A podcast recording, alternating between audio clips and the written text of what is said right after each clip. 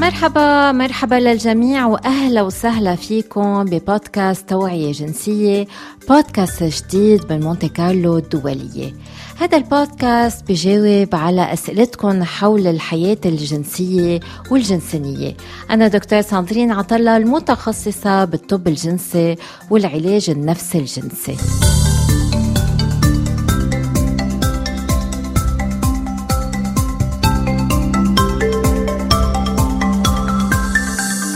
اليوم رح نحكي عن التراضي ورح نجاوب على سؤال مستمع وصلنا عبر وسائل التواصل الاجتماعي. السؤال بيقول كيف فينا نتأكد من موافقة الشريك؟ كيف نقول لا؟ نكتسب الاحترام.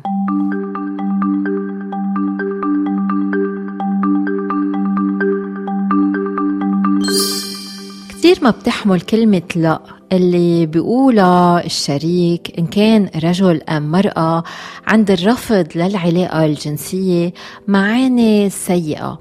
لأنه بيفهمها معظم الشركاء كأنها رفض لشخص بنفسهم وفي كتير أوقات وين الشخص بيعتقد إنه بما إنه الشريك أم الشريكة وافق مرة كأنه عم بيوافق ضمنيا على جميع المرات التالية.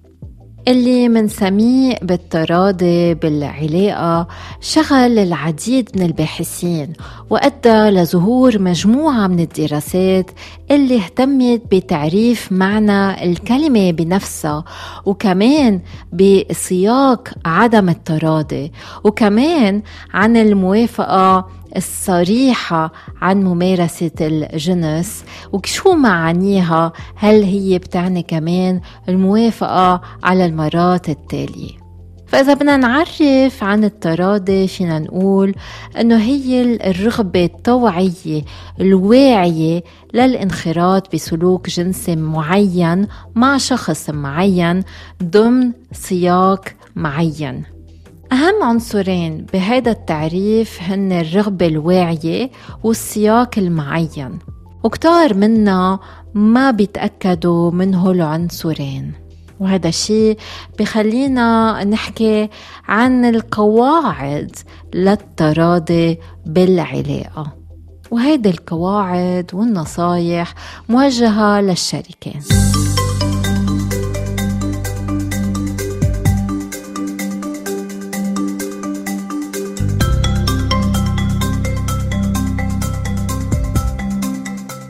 أول قاعدة هي مراجعة التوقعات الخاصة فينا. وهذا الشيء بيساعدنا التعريف السابق على فهم أنه الموافقة منا ممتدة وفينا نمنحها بسياق معين ونرفضها بسياق آخر حتى مع نفس الشخص. وإذا بنحكي عن التراضي بالعلاقات الزوجية مثلا رح نلاقي إنه بعض الرجال بيتوقعوا إنه طالما هن مزوجين وزوجتهم بتحبهم ومنا زعلانة منهم وما في أي خلافات بيناتهم فهي أكيد دايما حابة وقبلانة انه تمارس العلاقة الجنسية.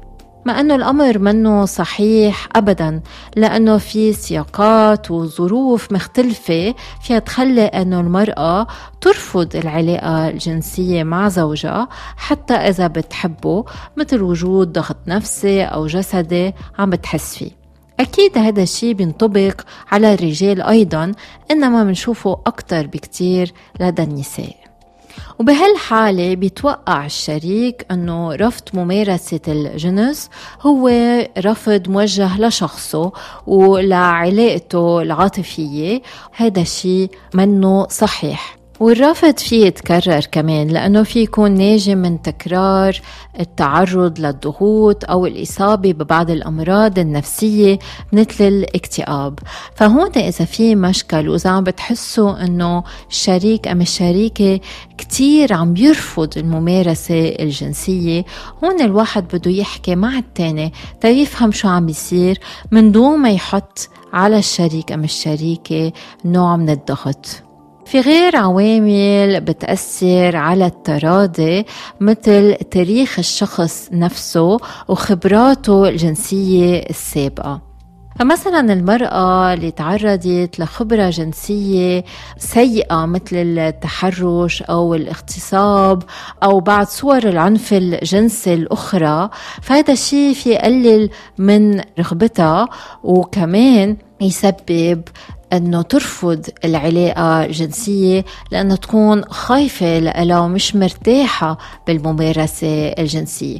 وهذا الشيء ما بيكون متعلق بمدى إعجابها بشريكها أو رغبتها بالعلاقة مع الشريك هو بالذات. وبرجع بقول هيدا الشيء في يصير مع الرجل إنما منشوفه أكثر شيء لدى السيدات.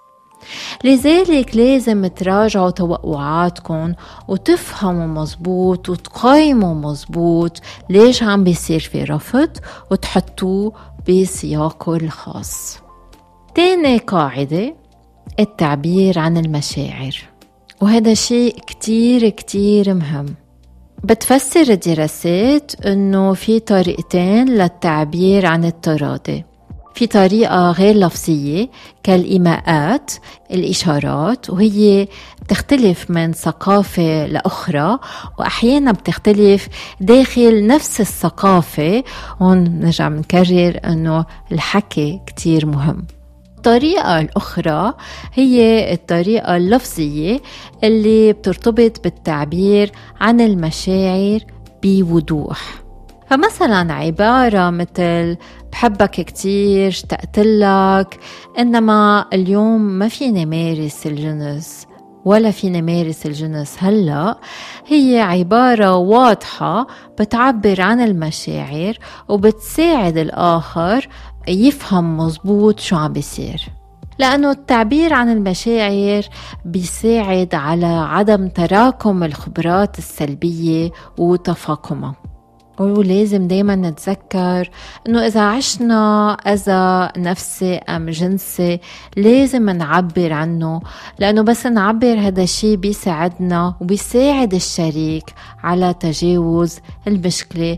كرمال عن جد تقدروا تمارسوا بالتراضي.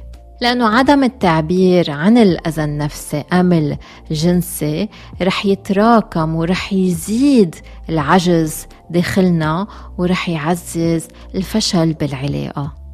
كمان كتير مهم إنه الواحد يعبر عن مشاعره تجاه صورته الذاتية عن جسده لأنه هذا الشيء بيأثر بالموافقة الجنسية. فبعض الأشخاص بيرفضوا ممارسة الجنس لأنه بتكون بالضوء. بيكونوا هن بيخجلوا من جسمهم وعندهم مشاعر تجاه جسدهم مشوهة وكتير سلبية. فهون الواحد بدل ما يرفض الجنس ككل في يقول أنا مش مرتاح أنه مارس بالضوء أم أنا حابة أنه نخفف شوي الأدوية لأنه مني مرتاحة مع جسمي. بهالطريقة فينا نغير طريقة التعبير وعن جد نعبر عن مشاعرنا وعن جد نحط قواعد واضحة للتراضي. ثالث نصيحة تتبع الأفكار. يعني فكروا بأفكاركم وناقشوها هذه القاعدة مرتبطة بشكل كبير بعنصر مهم بتعريف التراضي اللي ذكرناه بالأول أول الحلقة اللي هي الرغبة الواعية. الوعي هون مرتبط برصد الأفكار بذهن الشريكين. فمثلا الفكرة أنه من حقي أنه أرفض الممارسة الجنسية إذا ما عندي رغبة فيها تكون عم تتنافى عم عم تتعارض مع فكرة أخرى اللي هي ليس من حقي أنا كشريكة أنه أرفض ممارسة الجنس. فالواحد إذا بيوعى على هالفكرتين هذا شيء كتير مهم تيقدر يناقشهم ويقدروا الشريكين يوصلوا لحلول تيقدروا يمارسوا بالتراضي. وهذه الأفكار هي منشأ تكوين التوقعات والمشاعر السلبية.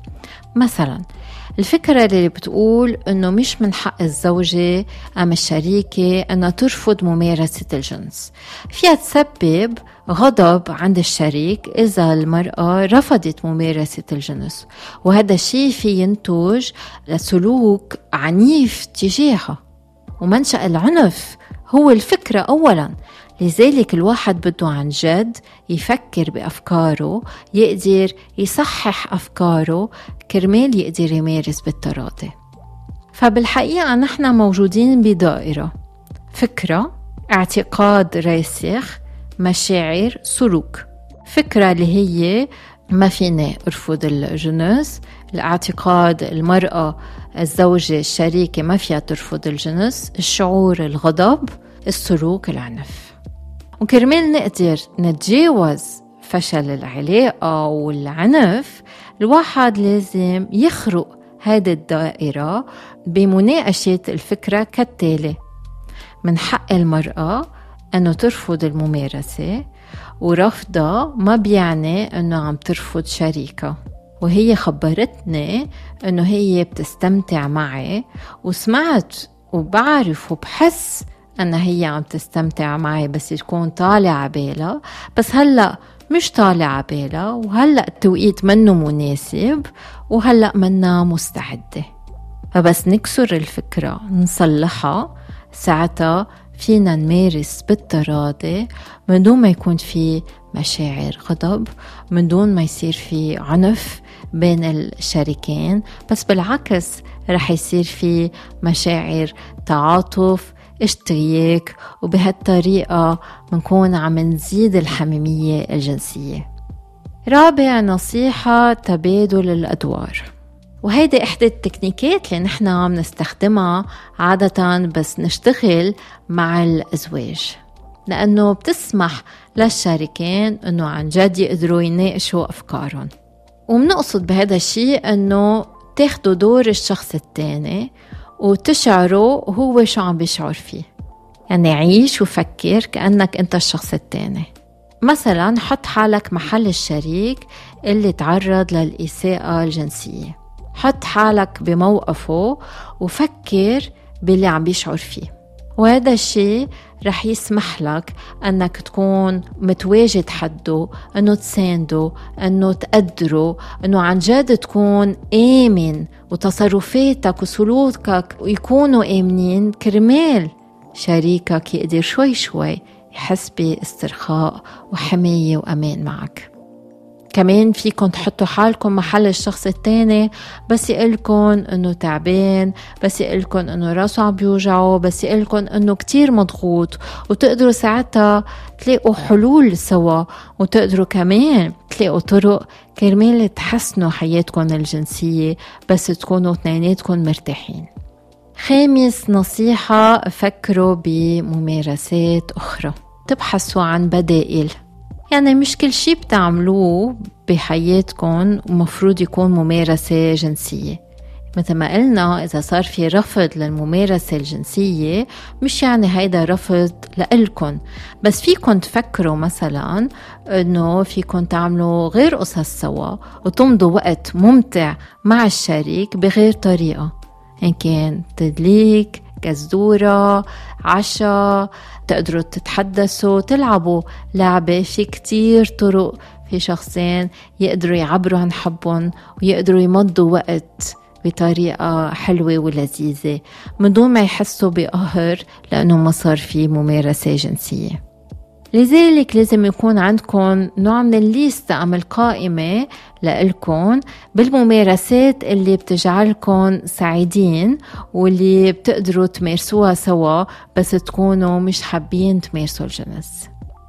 التراضي شيء كتير مهم بين الشريكين لأنه إذا ما احترمنا اللا تابوت الشخص التاني ما عم نحترمه وبهالطريقة منكون عم نفشل العلاقة.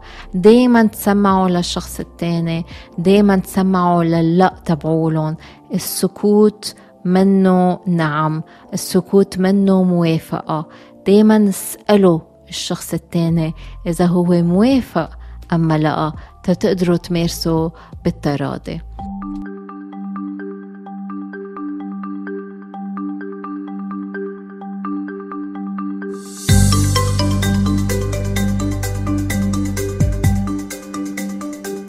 هيك تنتهي حلقتنا لليوم. قبل ما ودعكم بحب ذكركم إنه تبعتوا لنا اسئلتكم عبر فيسبوك تويتر وإنستغرام. فيكم تتسمعوا على هذا البودكاست على موقع مونتي كارلو الدولي الإلكتروني وعلى جميع منصات البودكاست. ما تنسوا تشتركوا بالبودكاست. كرمال ما تقفوا ولا حلقة. يلا باي باي.